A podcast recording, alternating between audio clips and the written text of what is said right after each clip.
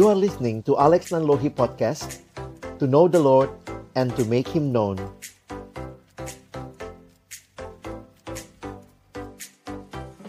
Ya, baik teman-teman sekalian, mari sebelum kita membaca, merenungkan firman Tuhan, kita bersatu di dalam doa.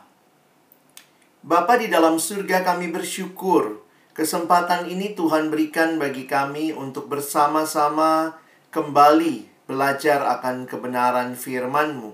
Kami mohon ya Tuhan waktu kami membuka firman-Mu, bukalah juga hati kami, jadikanlah hati kami seperti tanah yang baik, supaya ketika benih firman Tuhan ditaburkan boleh sungguh-sungguh berakar, bertumbuh, dan juga berbuah nyata di dalam kehidupan kami.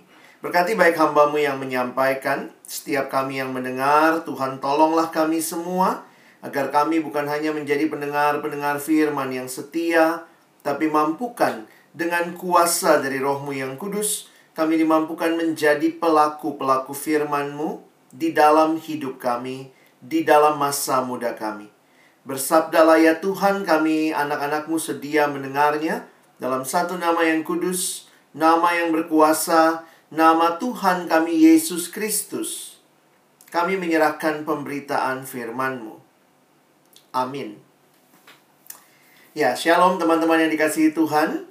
Saya bersyukur kepada Tuhan boleh melayani kalian pada hari ini. Walaupun terpisah secara jarak, tetapi dalam anugerah Tuhan dengan kemajuan teknologi, kita bisa sama-sama belajar kebenaran firman Tuhan.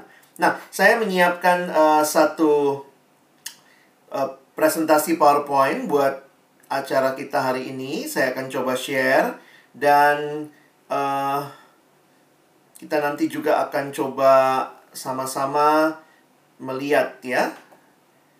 Sebentar.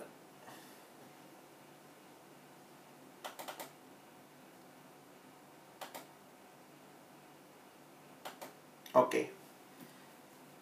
Semoga uh, sudah bisa terlihat jadi teman-teman bisa melihat bagian hari ini ya. Kita akan bicara visi dan misi pelayanan mahasiswa nah, dan nanti bagian yang kedua kita melanjutkan dengan keunikan pelayanan mahasiswa. Nah, saya mengajak kita bersama-sama akan membaca terlebih dahulu dari Kisah Rasul 16. Kisah Rasul 16 ayat 4 sampai dengan ayat yang ke-12 ya.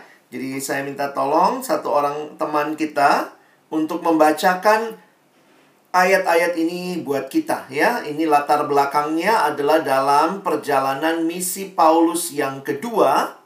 Paulus melayani sampai ke Makedonia ya. Jadi kita lihat kisah Rasul 16 ayat 4 sampai 12. Silakan kalau tadi sudah ada yang siap ya, satu orang untuk bacakan buat kita. Ya baik kak. Kisah para Rasul 16 ayat 4 sampai 12 di bawah perikop Paulus menyeberang ke Makedonia. Dalam perjalanan keliling dari kota ke kota, Paulus dan Silas menyampaikan keputusan-keputusan yang diambil para rasul dan para penatua di Yerusalem dengan pesan supaya jemaat-jemaat menurutinya. Demikianlah jemaat-jemaat diteguhkan dalam iman dan makin lama makin bertambah besar jumlahnya mereka melintasi tanah Virgia dan tanah Galatia karena Roh Kudus mencegah mereka untuk memberitakan Injil di, di, di Asia. Dan setibanya di Misia, mereka mencoba masuk ke daerah Bitinia, tetapi Roh Yesus tidak mengizinkan mereka.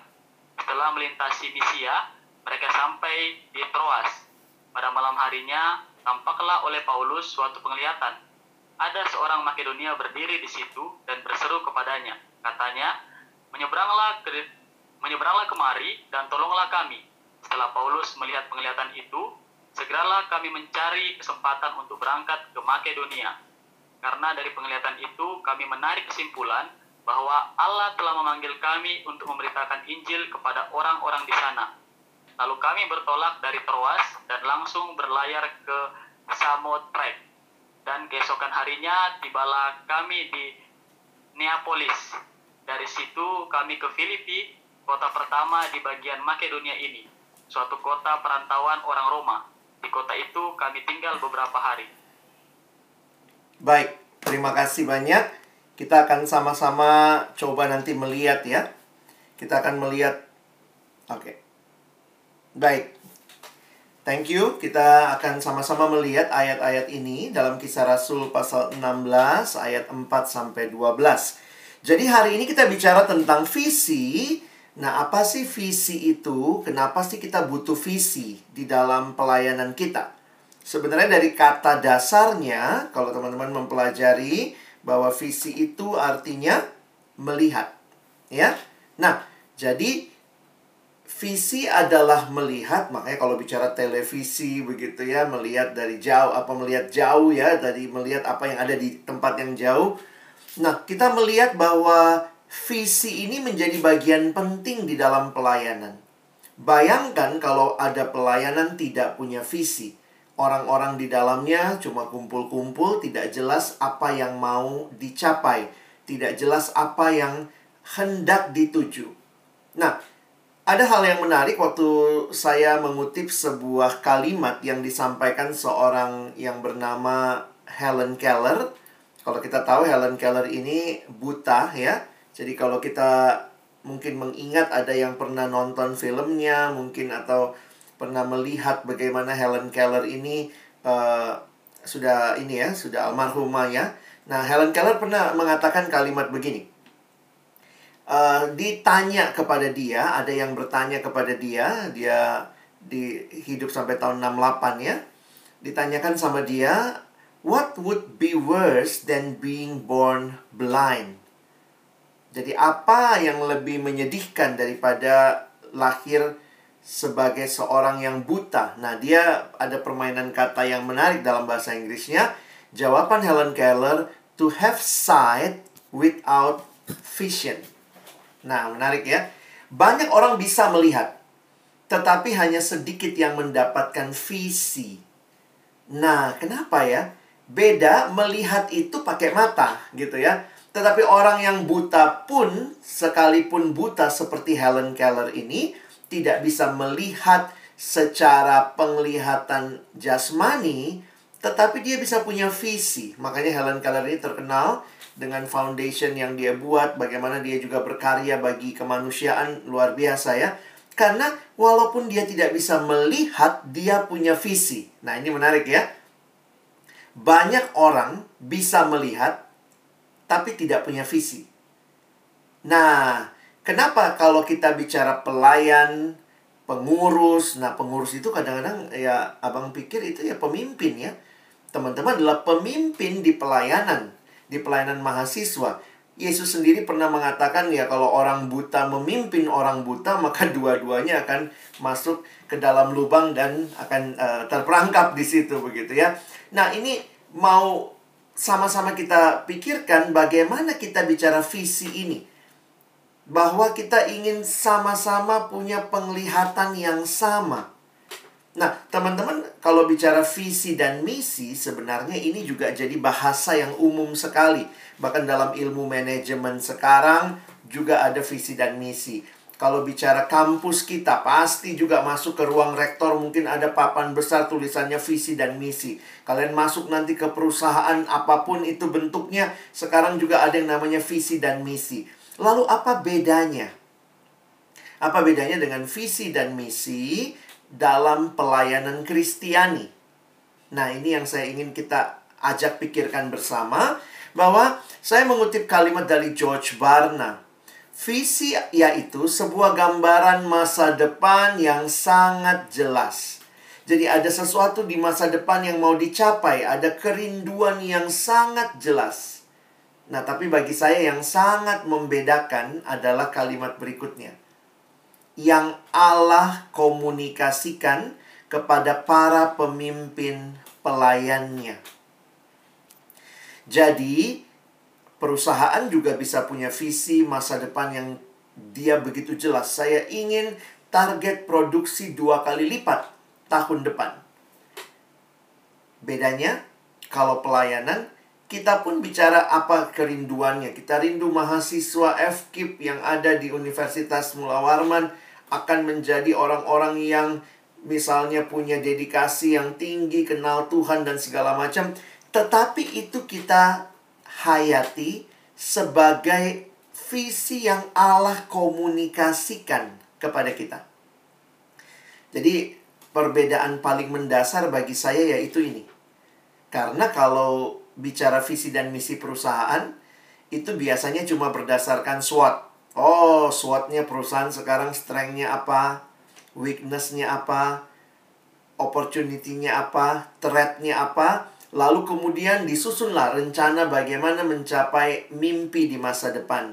Jadi, kalau bicara visi dalam perusahaan, dalam organisasi yang lain, mungkin mereka hanya akan mengatakan ini berdasarkan survei, berdasarkan research, berdasarkan uh, pengalaman di lapangan. Tetapi kalau kita bicara visi dalam pelayanan mahasiswa, maka kita bicara sesuatu yang Allah yang komunikasikan kepada para pemimpin pelayannya, tentu berdasarkan pengenalan yang akurat tentang Allah diri sendiri, dan juga lingkungan. Jadi kita bikin SWOT juga nggak? Bikin, ada juga kan kalau mau buat pelayanan, apa apa kondisi mahasiswanya, bagaimana kondisi mereka, lalu kemudian kita punya mimpi, berapa mahasiswa yang diinjili, berapa yang kenal Tuhan secara pribadi. Kita pun melakukan semua itu, tetapi penghayatan dasarnya yang sangat berbeda, bahwa kita meyakini bahwa ini adalah yang Allah komunikasikan kepada kita. Ya, jadi teman-teman, saya harap kita memahami ini. Karena itu, dari aspek inilah Abang ingin membagikan lima hal tentang visi waktu kita masuk dalam pelayanan mahasiswa, ya. Lima hal ini kiranya mengingatkan kita apa saja yang menjadi hal-hal yang teman-teman perlu pelihara dengan baik supaya kamu dan saya juga boleh terus menikmati visi Allah ini di dalam pelayanan kita. Saya mulai yang pertama. Yang pertama, visi itu dimulai di hati Allah. Mungkin kamu juga merasa, iya ya, Bang, aku itu kok beban sekali ya ke mahasiswa rindu sekali teman-temanku kenal Tuhan. Teman-teman, puji Tuhan kalau kamu punya hati seperti itu. Tapi jangan sombong, jangan bangga. Kamu bisa punya hati seperti itu hanya karena Allah yang memberikan beban itu di dalam hatimu. Visi tidak dimulai dari kita melihat semata-mata. Saya ulangi ya. Visi tidak dimulai dengan kita melihat semata-mata. Karena banyak orang yang melihat tidak timbul apa-apa dalam hatinya. Karena itu saya menghayati visi itu dimulai di hati Allah Nah, bacaan kita hari ini yang kita baca sama-sama, mungkin teman-teman nanti bisa ulangi lagi melihat tentang Paulus dan timnya. Ya, satu uh, dalam kisah Rasul tadi, bagaimana Paulus menyeberang ke Makedonia. Nah, ini daerah-daerah yang disebutkan. Nah, apa yang menarik? Teman-teman perhatikan bagi saya waktu memperhatikan ayat 16. Ya, ini Sorry, saya lanjut dulu ya biar kalian bisa lihat slide berikutnya. Ada kalimat di dalam bagian ini Roh Kudus mencegah. Lalu Roh Yesus tidak mengizinkan. Ini kok jadi bingung kita lah. Bukannya Tuhan senang pelayanan terjadi, kok Roh Kudus malah mencegah pelayanan? Roh Yesus tidak mengizinkan mereka. Nah, coba kalian lihat petanya. Abang coba jelaskan sedikit.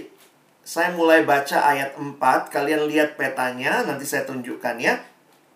Teman-teman perhatikan di ayat yang keempat, dalam perjalanan keliling dari kota ke kota, Paulus dan Silas menyampaikan keputusan yang diambil oleh para rasul dan para penatua di Yerusalem dengan pesan supaya jemaat-jemaat menurutinya. Demikianlah jemaat-jemaat diteguhkan dalam iman dan makin lama makin bertambah besar jumlahnya. Kisah Rasul pasal yang ke-15 berbicara tentang sidang Yerusalem, di mana bangsa-bangsa non-Yahudi dianggap sama dengan orang Yahudi, sama-sama mengalami anugerah Tuhan, sama-sama butuh Injil. Nah, berita sukacita ini yang Paulus bawa bersama dengan timnya, dengan Silas, dia keliling ke berbagai tempat untuk menyampaikan hasil sidang Yerusalem. Nah, perhatikan ayat yang ke-6. Mereka, nah teman-teman lihat dulu ya, ini mesti lihat peta. Lihat nggak Yerusalem sebelah kanan bawah ya? Lihat Yerusalem di kanan bawah. Jadi dari sidang itu lalu kemudian Paulus kan berangkatnya dari Antioquia. Naik ada daerah Syria lalu ada tulisan Antiok ya itu dalam bahasa Inggris ada Antioquia. Nah, teman-teman perhatikan saya baca ayat 6. Mereka melintasi tanah Frigia dan tanah Galatia. Coba lihat, ada tanah Frigia. Ini kalau bisa lihat kursor saya. Ya, ini Frigia ya. Lalu ini tanah Galatia. Nah, lihat ya, dari Yerusalem mereka naik Antioquia, lalu kemudian melintasi tanah Frigia dan Galatia. Kenapa mereka harus melintasi tanah Frigia dan Galatia? Dikasih keterangan. Karena Roh Kudus mencegah mereka untuk memberitakan Injil di Asia. Nah, ini Asia ya. Teman-teman bisa perhatikan, Asia pada waktu itu, Asia pada waktu itu bukan cuma nama benua, tetapi nama satu provinsi di wilayah kerajaan Romawi. Nah, bayangkan Paulus dicegah oleh Roh Kudus untuk memberitakan Injil di Asia. Lalu perhatikan ayat 7. Dan setibanya di Misia, nah lihat ini ya, tibanya di Misia. Dari sini kan naik, nah ini daerah Misia. Bisa lihat ya, Misia. Dan setibanya di Misia, mereka mencoba masuk ke daerah Bitinia. Nah ini Bitinia, Bitinia agak di atas sini ya. Ini kan Misia, Misia deketan sama Bitinia nih. Nah ini nyatu nih. Misia sama Bitinia, ya.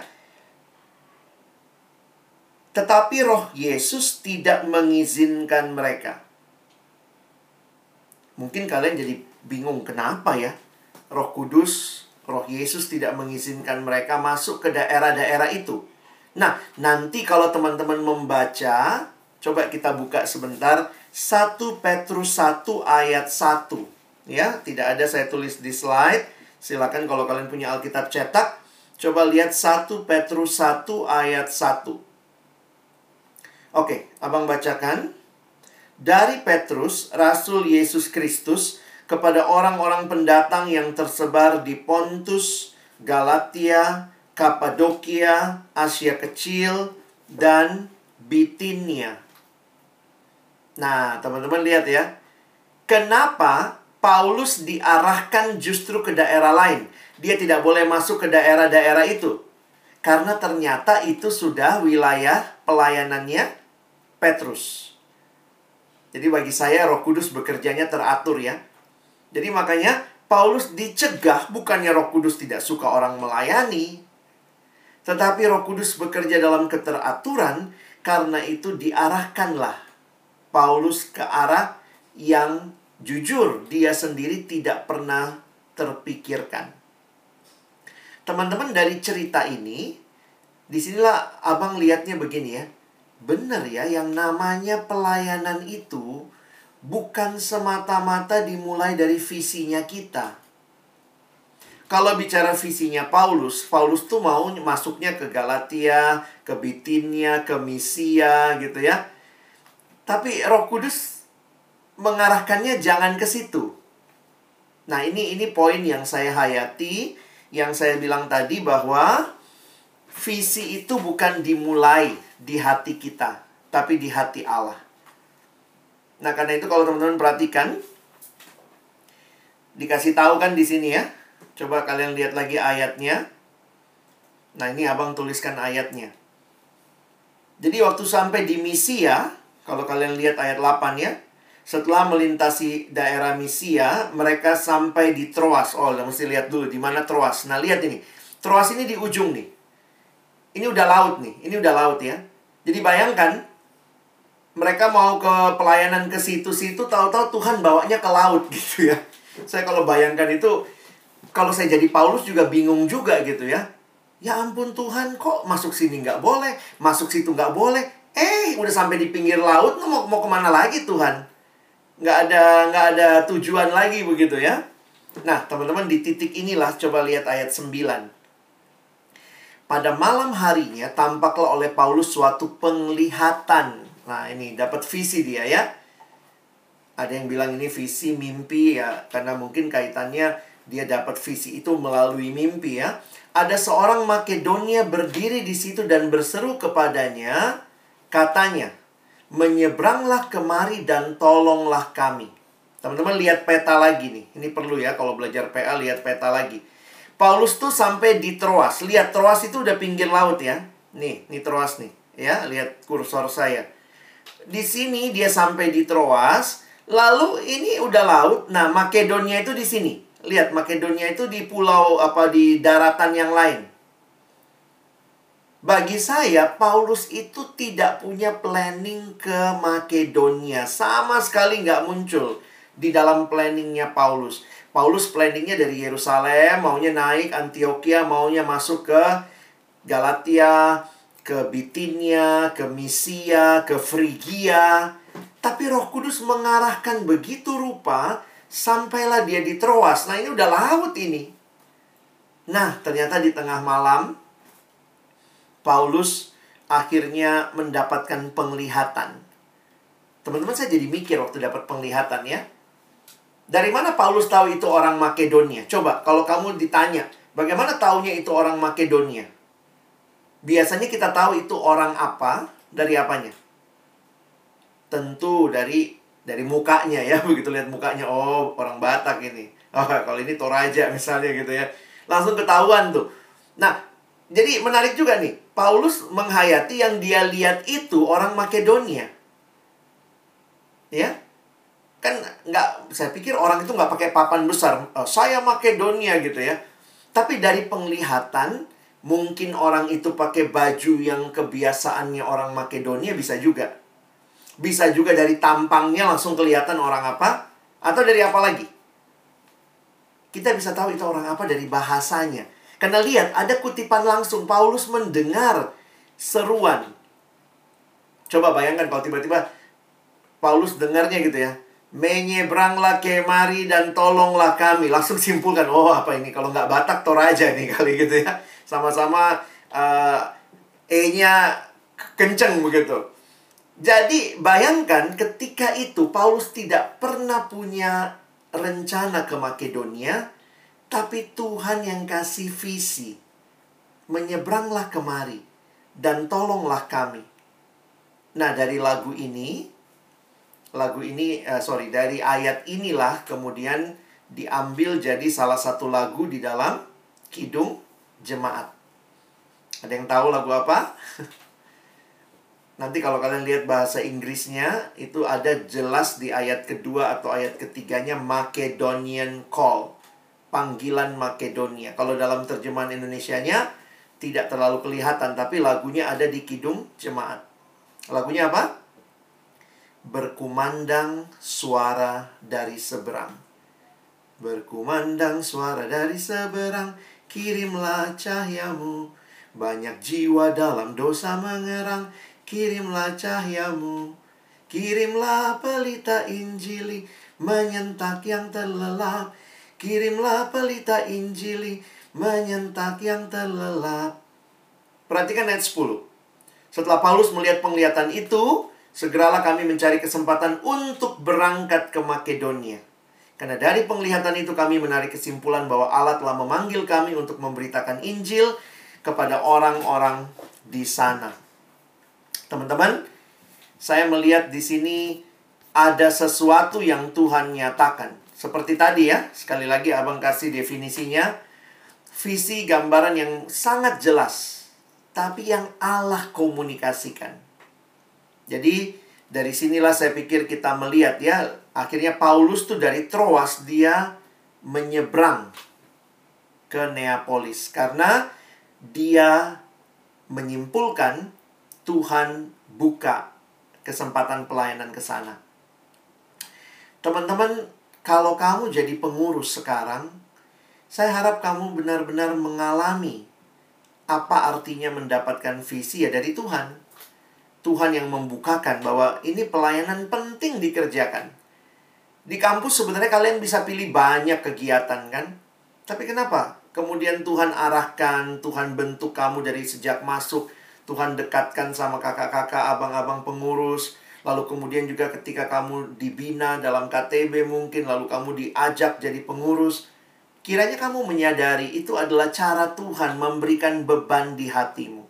Sehingga kalau sekarang kamu bisa punya keterbebanan buat pelayanan, Jangan sombong. Tapi itu adalah dari Allah sumbernya. Ini bukan sekedar main apa ya, ayo kita main PMK PMKan gitu ya. Kau ketua-ketuaan ya, aku bendahara-bendaharaan. Nah, ini sekretaris-sekretarisan. Ini divisi divisi acara-acaraan begitu ya. Enggak. Nanti ada yang jadi jemaat-jemaatan begitu. No. Kita bicara visi dari Allah. Saya menyimpulkan Tuhan memberikan visi kepada Paulus. Kenapa? Karena di Makedonia ada orang-orang yang menantikan Allah, oh, yang menantikan Injil Allah yang sesuai dengan kebutuhan mereka. Teman-teman, kenapa Tuhan kasih visi sama kamu? Karena ada mahasiswa-mahasiswa yang butuh Injil. Dan Tuhan panggil engkau dan saya melayani mereka supaya mereka kenal Injil Tuhan. Begitu Paulus menyeberang, dia sampai di tadi ya. Kalau kalian lihat kotanya, dia sampai di Neapolis, itu kota pelabuhan dari Neapolis, lalu dia jalan ke Filipi.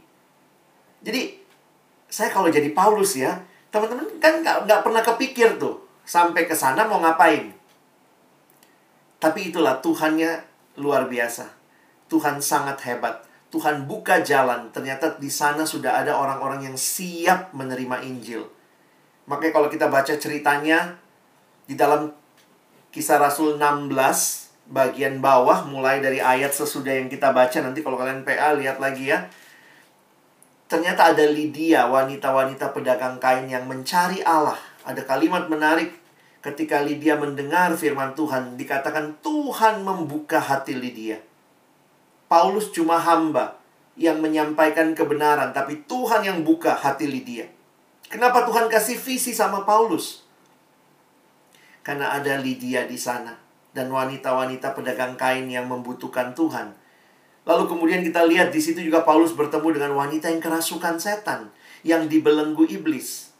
Di situ juga ada kepala penjara yang memiliki tanggung jawab dalam pekerjaannya sudah hampir bunuh diri karena gempa bumi yang terjadi membuat seluruh pintu penjara terbuka.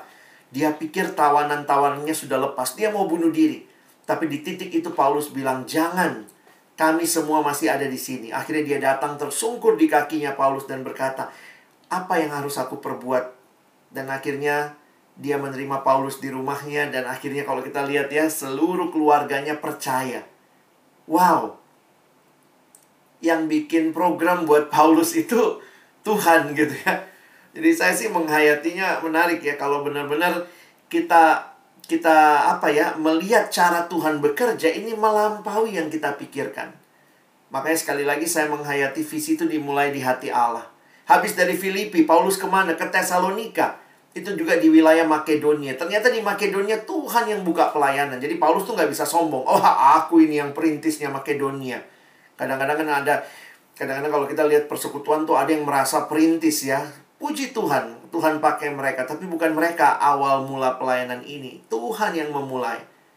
Habis Filipi ke Tesalonika, coba baca. Ia menerangkannya kepada mereka ya di Tesalonika ini ya kepada jemaat dan menunjukkan bahwa Mesias harus menderita dan bangkit dari antara orang mati. Lalu ia berkata, "Inilah Mesias, yaitu Yesus yang kuberitakan kepadamu." Beberapa orang dari mereka menjadi yakin dan menggabungkan diri dengan Paulus dan Silas dan juga sejumlah besar orang Yahudi Yunani yang takut kepada Allah dan tidak sedikit perempuan-perempuan terkemuka. Kalau visi dari Allah, maka Allah yang akan siapkan siapa yang ada di sana ya. Nggak ada dalam benak Paulus ini, tapi ketika dia datang, dia melayani luar biasa. Jadi teman-teman, sadari yang pertama, visi itu sumbernya dari Allah. Kalau kamu bisa punya hati yang tergerak begitu rupa, puji Tuhan itu Tuhan yang kasih. Kalau kamu masih merasa saya kok jadi pengurus belum merasa apa-apa nih kak, ya ayo kita nikmati bagian yang kedua ini sebenarnya yang saya coba hayati lagi ya. Kalau visi itu dari Allah, maka yang menerima visi adalah mereka yang tentunya bergaul akrab dengan Allah. Jadi, kenapa kita punya standar untuk mencari pengurus? Kenapa kita punya standar untuk orang yang melayani? Bukan cuma siapa yang mau, siapa yang mau. Ayo open recruitment, siapa lagi yang mau? Bagi saya justru karena orang kita mau melayani dengan visi. visi yang dari Allah. Nah, yang menerima ini yaitu orang yang akrab dengan Tuhan. Nah, ini Paulus yang terima kan? Paulus menerima, dia bisa menghayati ada orang Makedonia, lalu dia berangkat ke sana. Jadi bagi saya, uh, bagaimana engkau bergaul akrab dengan Allah akan menolong kamu juga untuk bisa melihat apa yang Tuhan mau dikerjakan. Nah, teman-teman, saya menggabungkan begini ya, bahwa tentu Tuhan punya rencana yang besar kalau kita bergaul akrab sama Tuhan, kita tahulah hati Tuhan itu seluas dunia ini. Tapi pun kita tahu bahwa Tuhan menempatkan kita di setiap tempat pada satu waktu. Sekarang kalian lagi ada ada di pengurus FKIP misalnya. Jadi abang senang dengan istilah ini ya. Bahwa kalau bicara visi dari Allah, think globally. Tapi kita act locally. Jadi bagaimana mengalami visi? Bagaimana mendapatkan visi? Nah, kalau kita gabungkan ya. Jadi adalah orang-orang yang Tuhan izinkan melihat kondisi kondisi mahasiswa tanpa Kristus mereka binasa. Lalu kemudian firman Tuhan dan doa menerangi kita melihat kondisi. Dari kondisi dan firman Tuhan dan doa, pergumulan orang yang melihat kondisi dan melihat firman Tuhan dan doa dekat dengan Tuhan, bergaul akrab dengan Tuhan, mereka akan mendapatkan visi. Teman-teman coba ingat bagaimana kondisi saat ini. Bagaimana kondisi dunia pendidikan di Indonesia. Apa yang kalian lihat? Bagaimana kondisi pendidikan di Indonesia ini lalu guru-guru seperti apa yang dibutuhkan, lalu lihat lagi kenapa ada persekutuan di kampus keguruan seperti tempat teman-teman melayani. Kira-kira apa yang Tuhan mau karyakan melalui kampusmu yang menghasilkan pendidik, tetapi dia sempat ikut persekutuan mahasiswa. Apa nih yang harus dikerjakan persekutuan mahasiswa ini? Harusnya membawa mereka pendidik-pendidik yang hatinya cinta kepada Tuhan, dan juga cinta kepada pendidikan. Nah, karena itulah kan kita butuh pengurus-pengurus untuk mengurusi persekutuan ini, menghasilkan pendidik-pendidik yang cinta Tuhan, cinta pendidikan. Itu bagian kalian. Makin kamu bergaul akrab dengan Tuhan, maka kamu bisa melihat bagaimana berperan, berkontribusi membangun dunia pendidikan di Indonesia. Saya pikir nggak kebetulan teman-teman ada di fakultas keguruan. Walaupun mungkin ini bukan pilihan pertamamu. Tapi dalam realita mengerti bahwa iya ya, anugerah Tuhan itu luar biasa. Justru setelah mungkin masuk di dalamnya, kamu ikut persekutuan, kamu dibina. Dulunya pengennya tes lagi, mau cari pilihan pertama, tapi setelah dijalani, nikmatin, akhirnya sadar iya ya. Iya, mungkin ini bagian yang Tuhan berikan bagi teman-teman. Jadi, visi itu makin kita bergaul sama Tuhan ya kita makin makin menikmati ya apa yang Tuhan nyatakan. Yang ketiga, nah bagi saya ini menarik nih visi bersifat menular. Jadi sebenarnya begini juga, kadang saya nggak bisa menuntut semua orang punya hal yang sama. Kenapa? Coba lihat ceritanya. Kalau saya perhatikan ceritanya Paulus, yang dapat visi pertama tuh Paulus, ya. Nah tapi menariknya, Paulus setelah dapat penglihatan itu dia share sama timnya. Jadi buat saya sih visi itu menular teman-teman ya. Siapa yang mendapatkan itu lalu kemudian meyakini itu ya coba di-sharingkan gitu. Makanya kita penting sekali punya teamwork yang solid yang sama-sama menghidupi visi. Jadi kalau awal-awal kita memulai tidak semua punya visi yang sama, mungkin ketua, atau yang inti-inti ini yang sangat punya beban begitu ya, ayo di-sharingkan. Supaya akhirnya waktu menjalaninya semua bisa lihat hal yang sama. Saya membayangkannya begini ya. Kalau benar ini visi dari Tuhan, oke, okay, mungkin Tuhan kasih pertama ke Paulus. Tetapi ketika Paulus sharing, sama orang-orang yang juga terus berelasi dengan Tuhan. Waktu mereka berelasi dengan Tuhan, Paulus sharing visi yang dari Tuhan, maka itu klop. Mereka akan bilang, iya ya, iya juga ya. Oh iya, yang Paulus sampaikan ini. Jadi akhirnya saya melihat justru relasi dengan Tuhan ini memastikan semua yang berelasi dengan Tuhan, walaupun awalnya satu dua orang yang dapat visinya, tapi lama-lama jadi sesuatu yang kita hidupi bersama. Nah, karena itu saya pikir salah satu sesi wajib waktu kita bicara pembinaan pengurus pasti ada visi misi gitu ya. Terus diingatkan, terus dikasih tahu, terus ditularkan. Nah, jadi itu yang ketiga. Nah, yang keempat. Nah, jangan cuma punya visi, harus diwujud nyatakan dalam tindakan itu namanya misi. Jadi misi adalah upaya me mewujud nyatakan visi. Oh, Paulus jelas sekali. Habis dapat penglihatan, cari kesempatan berangkat ke Makedonia. Ada usaha, teman-teman. Jangan lupa, pada waktu itu, jadwal kapal nggak kayak kita sekarang. Jelas, jam berapa, tanggal berapa, nggak ada. Waktu itu, kapal ya tergantung kalau dia nyampe. Kalau kapalnya nyampe, oh ya langsung berangkat begitu. Jadi, akhirnya waktu itu mereka selalu cari kesempatan ke Makedonia. Cari kapal tentunya ya. Berlayar ke Samotrake, tiba di Neapolis dan seterusnya. Saya pikir jangan cuma ngomong-ngomong, oh Tuhan rindukan ini, tapi nggak mau kerja. Penting sekali. Seperti air mengalir, saya senang gambar ini ya. Seperti air yang mengalir, maka harusnya kalau kita memahami visi, visi itu kemudian diwujud nyatakan dalam misi, lalu ini yang kemudian jadi strategi. Strategi itu sudah masuk ke program. Dan nanti kalau kita bikin program, harusnya kita melihat apa tujuan program ini.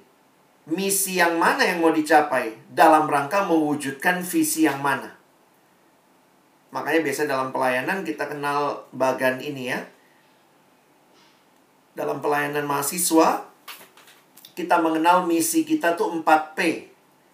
Mulai dari penginjilan, lalu pembinaan pemuridan, pelipat gandaan, pengutusan dan diutus kembali memberitakan Injil. Jadi apa visinya pelayanan mahasiswa? Kalau mahasiswa masuk di kampus nih apa? Bagi saya yang menarik ya, visi itu bukan bicara organisasinya. Tapi lihat, Paulus dapat visi lihat orang Makedonianya. Kalau kalian bicara visi pelayanan mahasiswa harus jelas apa yang kamu rindukan terjadi pada mahasiswa. Kalau mahasiswa itu ikut PMK, Persekutuan Mahasiswa Kristen di kampus, apa yang akan terjadi pada dirinya? Yang menjadi mimpimu, yang sebenarnya bukan cuma mimpimu, tapi itu Allah berikan kepadamu. Ketika kau lihat kondisi mahasiswa rusak tanpa Yesus, kau baca firman betapa pentingnya mahasiswa berjumpa dengan Yesus, lahirlah misi.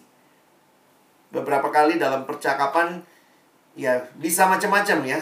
Bagi saya kalian bisa kalimatkan macam-macam visinya, tapi visinya adalah lahirnya mahasiswa masih yang kenal Kristus. Itu kan kerinduan kita. Kalau sudah dia kenal Kristus, lahir baru, bertumbuh, taat, dewasa, tangguh, jadi teladan, akhirnya jadi alumni yang jadi berkat di mana saja tuh di keluarga, gereja, bangsa, bahkan dunia. Bayangkan, teman-teman akan mengurusi satu tahun jadi pengurus, mengurusi pelayanan mahasiswa yang mimpinya, yang kerinduannya adalah kerinduan Allah sendiri, supaya ada mahasiswa-mahasiswa yang kenal Tuhan, bertumbuh, dewasa, dan akhirnya jadi berkat. Apakah kita semua ada dalam visi yang sama? Atau jangan-jangan ada juga yang merasa, oh kenapa, kenapa jadi pengurus? Oh kita, saya suka sibuk sih kak. Ya udah saya memang senang kegiatan, senang organisasi Visimu apa? Ya nggak tahu lah, pokoknya jadi pengurus aja. Nah mari kita sama-sama nih, ini jadi visinya. Kerinduan yang dalam bahwa kita mendapatkan dari Allah sendiri apa yang Tuhan rindukan. Supaya mahasiswa mengenal Tuhan. Ini yang Paulus lakukan ya. Kalau kalian lihat pada hari sabat keluar pintu gerbang kota dia cari tuh menyusur tepi sungai menemukan tempat sembahyang Yahudi yang sudah kami duga ada di situ setelah duduk kami berbicara kepada perempuan-perempuan yang ada berkumpul di situ. Teman-teman kita ini ada dalam pelayanan yang sudah terstruktur ya. Tapi kadang-kadang saya coba ajak anak mahasiswa atau pengurus baru tuh kalau di Jakarta. Saya bilang sama mereka, coba bayangkan pertama kali PM kamu dirintis tuh kayak apa? Kira-kira kakak-kakak itu pertama kali kayak apa ya? Cari orang, cari itu siapa nih? Mungkin paling kan kalau dengar cerita-cerita perintisan paling ada satu dua alumni lalu mereka berdoa, lalu kemudian mereka cari temennya, bikin kelompok kecil, cari orang lagi, cari orang lagi. Lama-lama PMK ini sudah ada kebaktiannya, rutin setiap hari apa. Kadang-kadang belakangan kita kayak nunggu warung. Ya udah nunggu aja, kita latihan. Jadi kita tuh lebih sibuk sekarang sama latihan MC-nya, latihan pemusiknya. Terus kita tunggu warung, ayo siapa yang datang, siapa yang datang gitu ya agak beda sama awal-awal ya. Kadang-kadang saya pikir uh, jangan sampai PMK-nya rapi, ibadahnya rapi, semua ada urutannya, liturginya bagus, tapi ternyata nggak ada visinya. Kerinduannya bukan merindukan banyak yang datang, mahasiswa datang, kenal Tuhan, tapi jangan-jangan kerinduan kita adalah waktu saya pelayanan terlihat bagus, evaluasi kita tuh bisa lebih lama daripada kebaktiannya yang dievaluasi apa roknya MC lah gitu ya eh, tangannya MC atau apa. Jadi kadang-kadang saya mikir jangan-jangan kita sedikit bergeser dari apa yang sebenarnya jadi kerinduan ber-PMK itu dulu juga memang nggak banyak seksi ya nggak banyak bidang. Saya pikir yang dulu paling ada ketua sekretaris bendahara lalu zaman saya tuh cuma dua seksi. Seksi apa pembinaan untuk ngurusin KTB itu seksi KTB sekarang. Yang satunya seksi acara. Cuman itu gitu. Uh, jadi dulu dulu tuh nggak ada tuh seksi apa kami nggak ada seksi pemerhati kalau di Jakarta kan sekarang ada tuh seksi pemerhati untuk merhatiin ulang tahun jemaat segala macam dulu kan jemaatnya nggak seberapa juga gitu ya jadi semua pengurus merhatiin jemaat, nggak usah butuh seksi pemerhati. Nggak ada seksi doa. Kenapa? Semua pengurus berdoa. Kalau sekarang tuh kayaknya, oh iya itu bagianmu, bagian doa. Uh, kan ada orang yang kayaknya tampil di depan seksi acara lah ya, senang. Wah, kalau ini bagian doa ya, tampangmu kan tampang doa ya, kok bagian doa aja gitu. Sekarang tuh jadi lebih terstruktur, lebih rapi, tapi jangan sampai kehilangan visi. Dan visinya adalah pribadi-pribadi yang kita rindukan. Mahasiswa-mahasiswa yang kenal Tuhan. Kalau kamu bikin program, pastikan bagaimana supaya melalui program ini mereka kenal Tuhan. Kalau kamu tadi masih bagian apa? Bagian kominfo misalnya. Apa sih tujuannya? Supaya berita-berita informasi yang kamu berikan bukan sekedar supaya mereka tahu kita punya IG, kita punya kita punya YouTube, kita punya apa bukan, tapi bagaimana melaluinya mereka kenal Tuhan. Jadi berpikirnya tuh sampai ke ada ujungnya apa? Visinya apa? Nah, yang terakhir, saya pikir visi ini yang mendorong kita rela bayar harga dan setia sampai akhir. Teman-teman, pelayanan Paulus tuh nggak mudah. Waktu dia menyeberang ke Makedonia, kan kita bilang, wah Tuhan yang pimpin. Jangan lupa loh, begitu sampai di Filipi, habis pelayanan, eh masuk penjara. Tapi kok dia lanjut lagi? Kadang-kadang saya mikir nih, Paulus lucu banget ya masuk penjara. Kalau kamu keluar penjara pengennya ngapain? Kalau mungkin habis keluar penjara pengennya di rumah, istirahat, ya aduh jangan sampai masuk lagi ya. Paulus masuk penjara bukan karena jahat, karena dia memberitakan Injil. Setelah dari Filipi, keluar penjara dari Filipi. Coba nanti teman-teman baca ya. Di kisah Rasul 17. Coba Kak Alex bacain ya, 17 ayat 1. Paulus dan Silas, ini kalau saya bacanya dalam konteks, Paulus dan Silas yang baru keluar penjara dari Filipi, mengambil jalan melalui Amphipolis dan Apolonia dan tiba di Tesalonika. Di situ ada sebuah rumah ibadat orang Yahudi. Seperti biasa Paulus masuk ke rumah ibadat itu. Tiga hari sabat berturut-turut ia memberita, membicarakan dengan mereka bagian-bagian dari kitab suci. Kenapa dia masuk penjara di Filipi? Karena pemberitaan Injil keluar dari Filipi, dia pergi ke Tesalonika, ngapain? Beritain Injil lagi. Wow. Orang bisa begitu rupa punya perjuangan, pengorbanan. Saya pikir ini dibakar oleh visi. Nah bisa kalian bayangkan kalau kalian pelayanan nggak nggak nggak ada visi, kalian nggak menikmati hubungan dengan Tuhan, tidak dapat visi dari Tuhan, pelayanan ini akan jadi hal yang sangat melelahkan.